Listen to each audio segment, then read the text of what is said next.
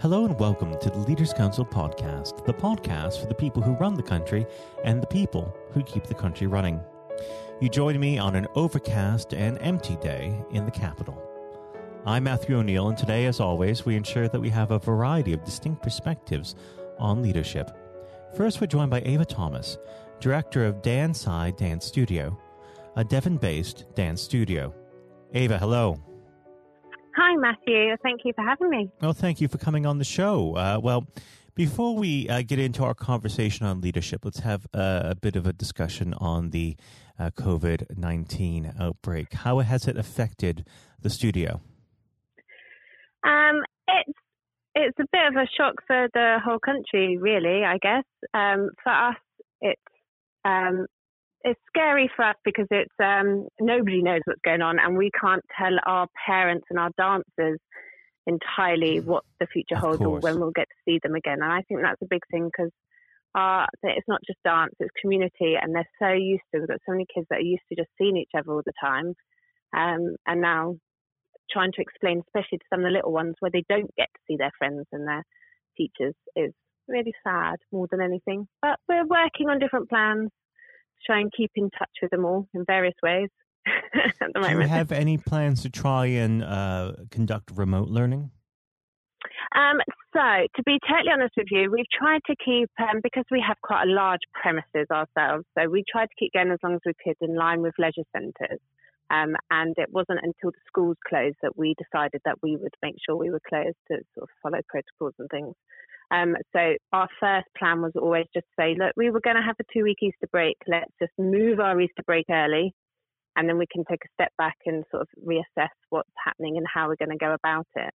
Um, from my point of view, I needed to take a moment out and work out what was available to us for help, how we were going to sort of make sure the premises and the studios were safe and secure, and we could keep funding them to stay open. Um, but also I've got quite a lot of staff, so it was important to me to make sure that we supported them mm. before we went to our customers and said, "Oh, this is we're going to jump online and do this and do that." I didn't want to make any rash snap decisions that I might regret later on. So we've sort of actually taken a step back, and it's almost been like, let's see what some of the others do. We've said this is our holiday right now, so we're going to enjoy a little bit of downtime. It's periodization for our dancers to sort of have a moment and see what else is available before we go, no, let's jump on board like everyone else and maybe not do it as well as I'd like us to do something. That makes sense. So we want to make sure that if we do go down the digital route, that we do it properly. Mm. Um, so just checking out the ones that make it, don't make it. And to be honest with you, there's some really awesome stuff out there online. So it may well be a case of more pinpointing people to things we found are really great and keeping our community spirit going that way rather than them having to witness me in my lounge with the dog, the cat, the kids running around, which could be disastrous. or they're entertaining, I'm sure. well, why don't we move on to the subject of leadership? I always like mm-hmm. to start this conversation off with a very simple question, which sometimes has a rather complex answer. What does the word leader mean to you? That is a complicated answer, isn't it? um, leader is someone that can step up and sort of support those around them. Um, for me personally, it's having the su- support or being supportive to help others shine and to fulfill what they need to do. And from my point of view, it's having a group of people around me that can build us all up. And our background is building a community because I know I can't do everything, but I'm quite good at finding those people that are really good at their little niche bits to make us as a whole a much better entity, so to speak. Um, so it's just finding a way to help others be the and best how that do they you, can be. And how do you support your, your staff uh, to make them the best that they can be? Oh, I don't know if they'd always agree that I do, to be honest with you. but,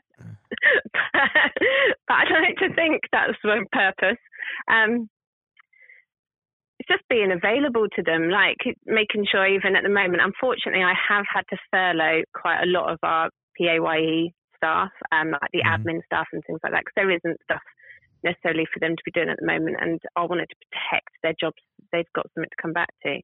Um, but even then, it's just checking in every day. We've got little Facebook, WhatsApp groups and that, checking how they are, how they're surviving with their kids, making sure that they're in a good mindset, um, and that as much as I might feel rotten and don't really want to see the world, but putting it out there and saying, right, you know, mm-hmm. we are still a community and we can all still do this if we all stick it together. Even if I go and hide in a duvet myself afterwards, I think it's really important to show the staff that I'm still available to them if they need it.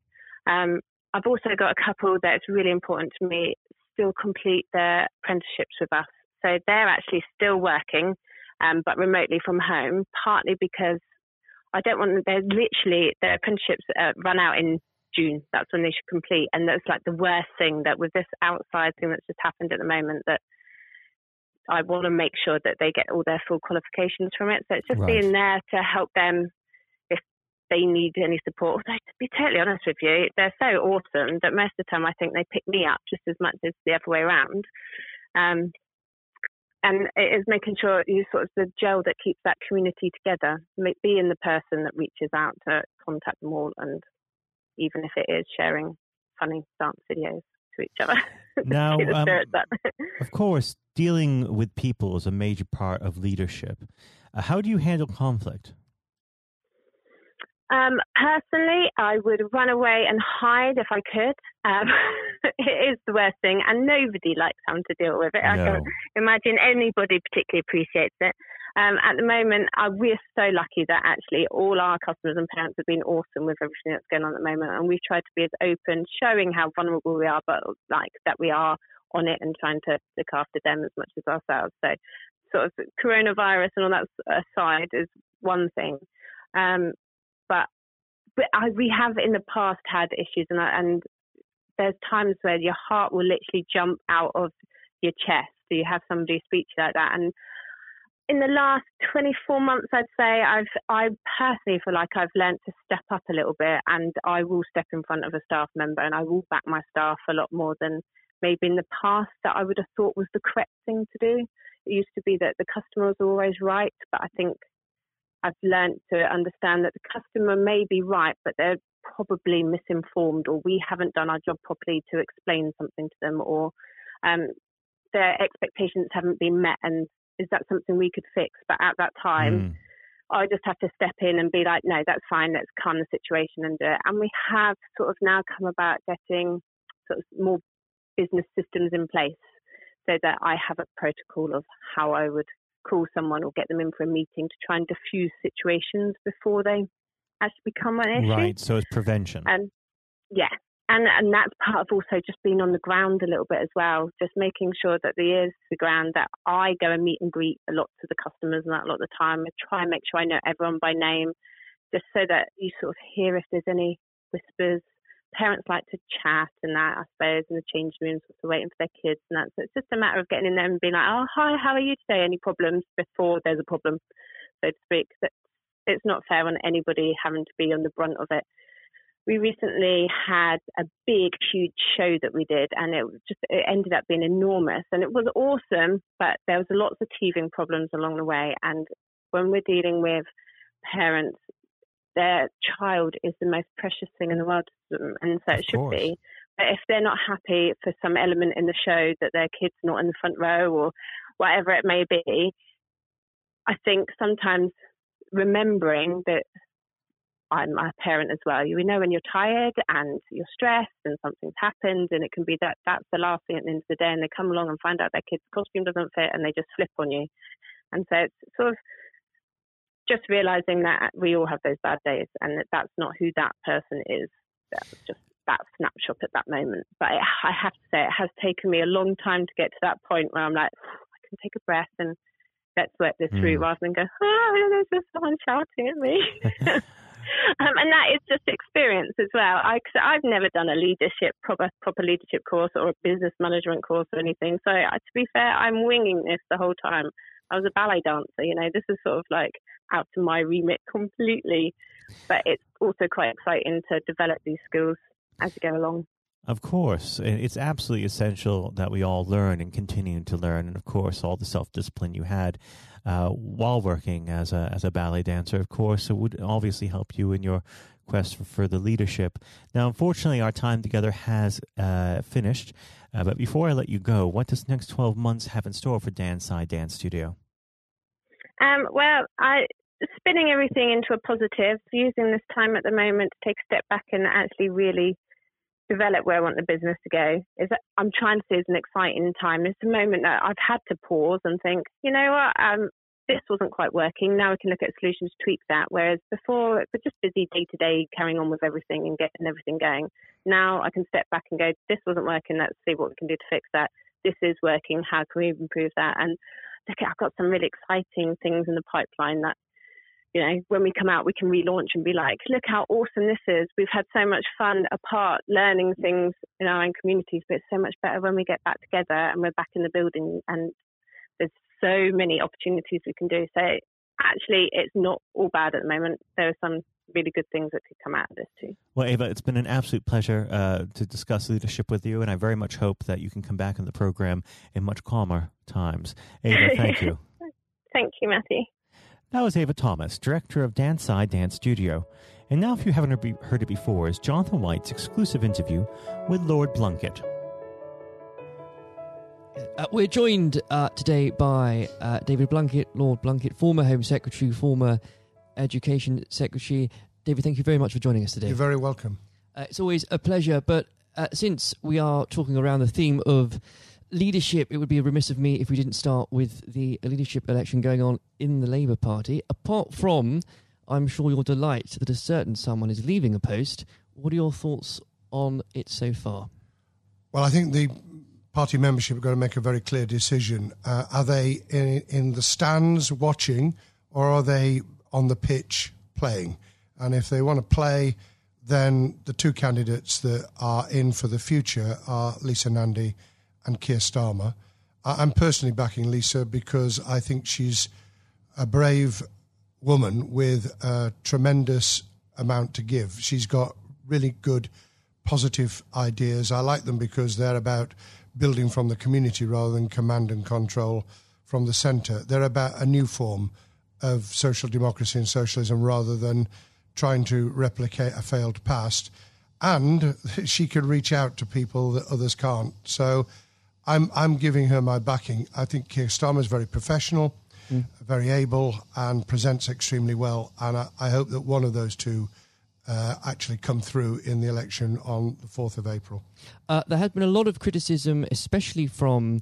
Uh, for uh, candidates a little further left um, than them who've criticised even the last Labour uh, uh, government as being part of 40 years of Thatcherism. Yes, I think it's really unfortunate uh, particularly when new MPs come in having seen large swathes of their colleagues lose their seat, uh, to roll up the 13 years of Labour government with everything that I'm so proud of. I mean, I, we, we were not neoliberals or anything like it. We were able, in the first 10 years, certainly, uh, which I played a part in, to be able to turn the economy around, to invest in health and education, to be able to transform people's aspirations and their hopes for the, the future. And that included ensuring people got the minimum wage, which we never had before. Sure Start to nurture youngsters from the most moment they were born, transformation in the quality of education. And all these things actually add up to helping people to improve and change their lives for the better. And anyone who thinks that's not good and that isn't a government to be proud of needs to answer the question what shibboleth is it that you would want that would actually have done more to change those lives? I can think of two or three myself in terms mm. of uh, dramatically taking on uh, inequality, although half a million children were taken out of poverty in those years. I can think of being even tougher on crime, even though I was dubbed as one of the tougher Home Secretaries, because the people that I cared about most were, on the whole, not exclusively, but mainly the victims of crime.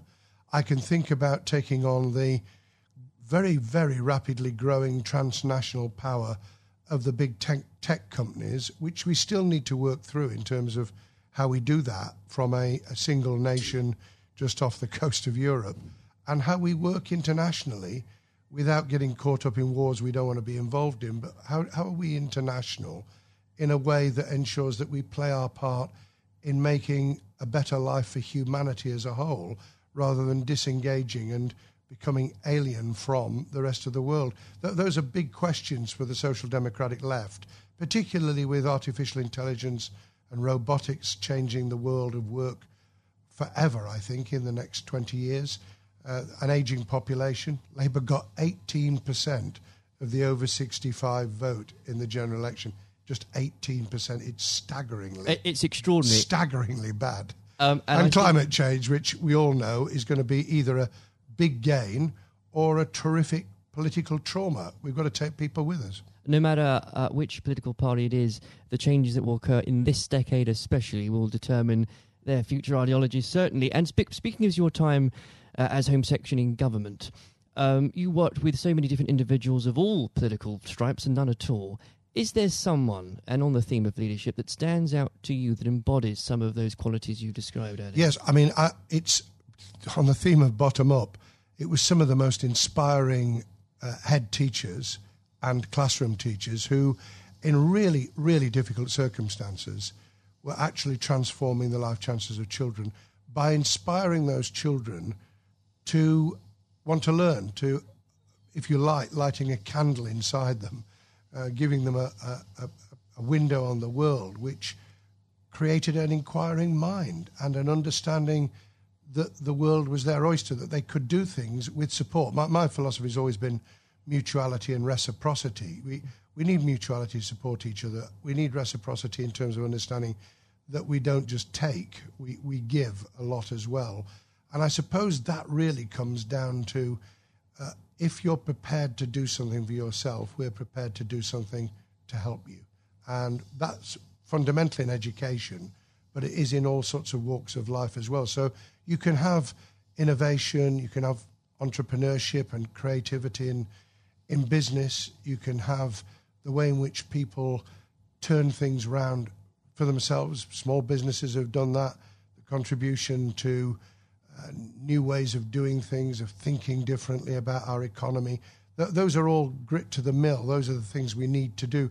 And we can do them together. It's not that you're on the side of the devil if you're an entrepreneur or you're on the side of the angels if you work in public services. We, we are dependent on each other. Uh, you can't have one without the other. Yes. Um, and I think to coin a term, uh, uh, extraordinary, ordinary people, and especially when it comes to giving your answer, David, to uh, teachers, to carers, people that honestly don't get the recognition they deserve on a day to day basis. And without them, half of society wouldn't function. Co- completely. I, I call it civil society, which functions even when government isn't functioning. It's what it's the glue that holds things together. It's people working and living and having their being together and recognizing that they are dependent on each other. I, I've obviously met incredibly inspiring leaders in a different vein. I was very fortunate to have met Nelson Mandela three times. Uh, I met Bill Clinton a number of times, both of whom, in very, very different ways, were inspiring leaders. I've met people in leadership positions who couldn't take a decision to save their lives. Uh, Tony Blair famously said in the, his conference speech the year before he stood down as Prime Minister, and I, I knew exactly what he meant. He said, The worst ministers are those who won't take decisions, and anyone in a leadership role needs to A, know why they're there, what they intend to do with the uh, authority that goes with being a leader and a manager, and then how to draw people in as a team to be able to implement it so that it's a team approach. It's not someone out on a white charger, it's someone who can mobilize, motivate, provide incentives for people to feel that they're part of the solution as well. Uh, and I think whether it's politics, whether it's business, whether it's sport, it's exactly those qualities that you need to succeed in any of them. Yes, it is. And if people recognize that and they have a clear idea themselves, they, they have and build, because you can build leadership qualities, they know how to manage their own time and their own emotions because we all, from time to time, feel like really losing our temper. And I don't pretend for a minute over the years that, that I haven't. How, how to control your own feelings and emotion and how to bring the best out in other people's how how you work out that people who are really good don't threaten you they complement you. People who have complementary skills to you are really valuable. And i suppose the ability to listen not just for its own sake but to listen because you are conglomerating i suppose you would call it plagiarizing thoughts ideas ways forward from everyone around you. I often think that um, football managers wouldn't do too bad a job if they actually talked to the fans after the game. Well, everyone knows, uh, David. You know you're a, big Sheffield Wednesday fan. It I know. can't be easy having to hear the praise of Chris Wilder and Sheffield United every week after No, week. I, it isn't. Although it's damn good for Sheffield, so I'm being a bit magnanimous at the moment. That's very good about of you. Sheffield United in the Premier League because it it it's change. It does change. It lifts the image of the city internationally. If you're not just because it's Sheffield United, but because if you're playing Liverpool uh, and you're playing Man City, then that's a global audience. You're immediately beamed across the world. So that's good. I, I, I could cry sometimes. We can we can beat uh, Brighton Premier League side in the FA Cup at Brighton. We can beat Leeds at Leeds. I was there when we beat them 2 0 in January. and then you can lose. And then you 5-0 lose 5 0 Blackburn. at home to Blackburn, and half the fans were out of the ground by, by half time. what would a manager Blunkett say in this situation? I, I would have asked myself a very simple question. What went wrong with motivating those players so that when they came out on the field, they walked instead of ran? They didn't have any of the passion they'd had the week before at Leeds. They showed no drive and incentive to take hold of the game. What, what went wrong with the same players who'd played very well the week previously? And if you could answer that question, and there may have something may have happened. Who knows? Something during the morning before the game started, something may have gone sour. You get the answer to that question, and you then start to ensure that we never, never do this again. Yeah, Well, I'm a Chelsea fan, so I'm beginning to feel your pain at the minute. Um, but I would like to pick up on another point you just made, actually, David, about choosing a strong team, people that complement you. A lot of criticism that uh, Theresa May got as Prime Minister was that she tended not to pick, perhaps, the more ambitious, the more uh, uh, uh, people, uh, uh, ministers that might well challenge her.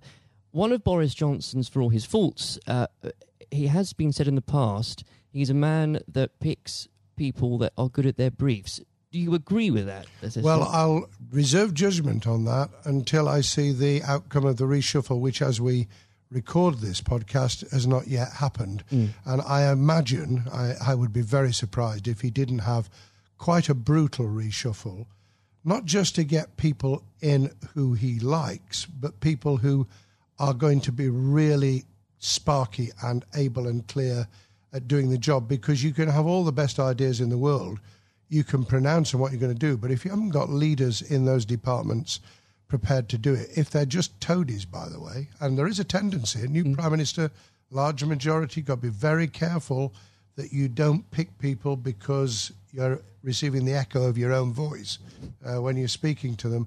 But get able people in. I, I, I won't comment on some of the less able, but there are clearly in the cabinet as I speak at the moment people who are really just not up to it. I mean, incidentally, anyone who won't be cross examined by decent journalists on the BBC, who've changed their minds recently about mm. Sky, isn't worth their salt. If but part of being cross questioned is to demonstrate to yourself that you've got a grasp of your brief, that you believe in it, and that you can persuade people of it.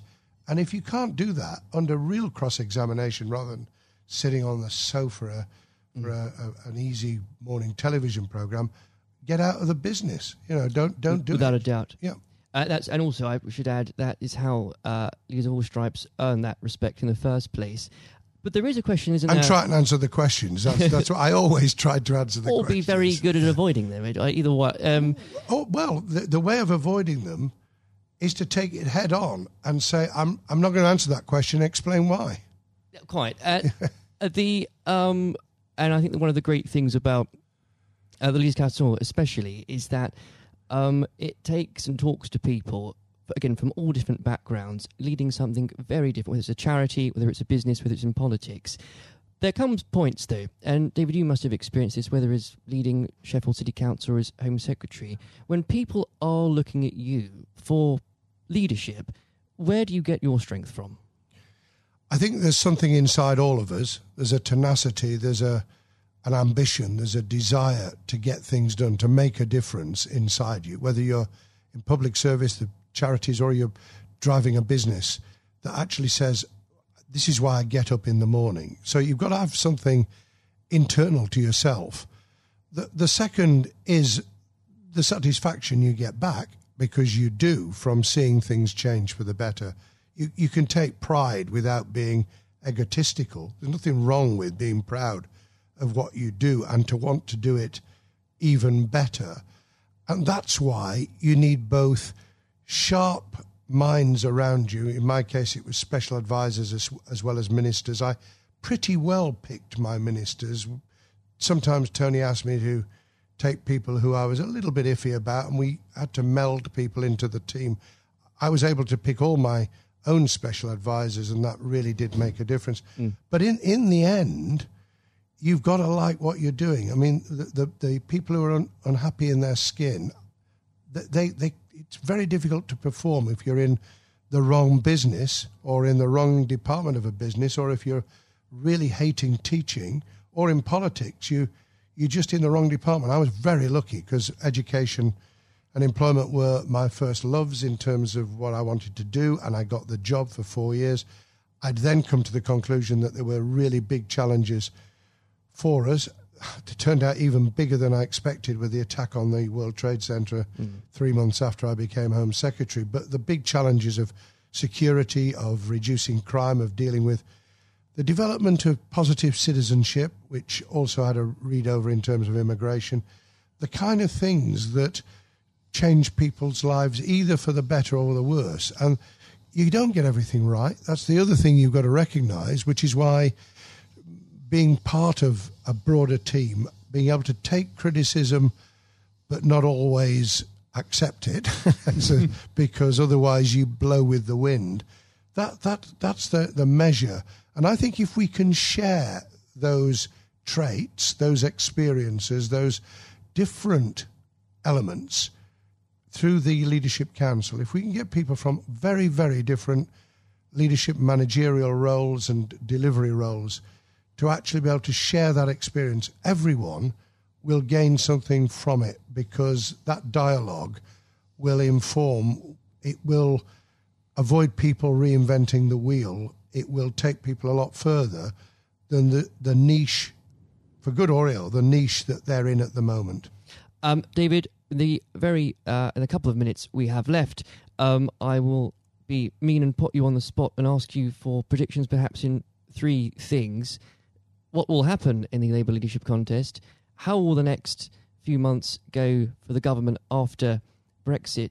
Uh, well, after we leave the European Union on the 31st of January, and where will Sheffield Wednesday finish in the league? Lord above, I'm not. I'm not sure which is the most difficult of those questions. I, have already in, indicated where my support is for the the Labour leadership. If we take it at the end of January 2020, Keir Starmer has clearly got a got off to a very very um, strong start. I think, however, it will be very much down to who can reach those parts of the Labour Party membership that came in on the back of Jeremy Corbyn's election in 2015 to that post, who can be persuaded that what they want to see and the change, the big changes they'd like to enact can only be brought about in any form if we win and we win back the people, the tragic loss of people on our side uh, mm. in December 2019. And, and that, that's got to be Lisa Nandy or, or Keir. On, on the, um, the, the next few months, I think that the government will probably do quite well. I, I, I think that there are real dangers ahead in just having 11 months to negotiate trade deals, especially with bellicose pronouncements about we're not going to have alignment, as though alignment in itself is a bad thing when some of it will be very good. So I think there are dangers, but I think there's quite a bit of momentum going with the government at the moment, and that will be reflected in relationships, in doing deals in Europe, and facing outwards to the rest of the world. Sheffield Wednesday, God help me. I mean, you know, how is it that two of the things that are most important to me, other than my f- family and loved ones, is football and, and politics?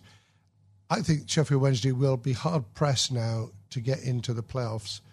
If we do, I think we could pull it off, but I am really reluctant. And I think on that prediction, your reputation will be judged. Lord Blunkett, thank you very much for joining us God today. bless you, Jonathan. This has been the Leaders Council podcast. Thank you for celebrating excellence in leadership with us. I have been your host, Matthew O'Neill. Until next time, goodbye. Thank you for listening to our podcast. The views expressed within the podcast do not reflect the views of the Leaders Council of Great Britain and Northern Ireland, its parent company, or subsidiaries, members of staff, other guests, or any other person therein associated.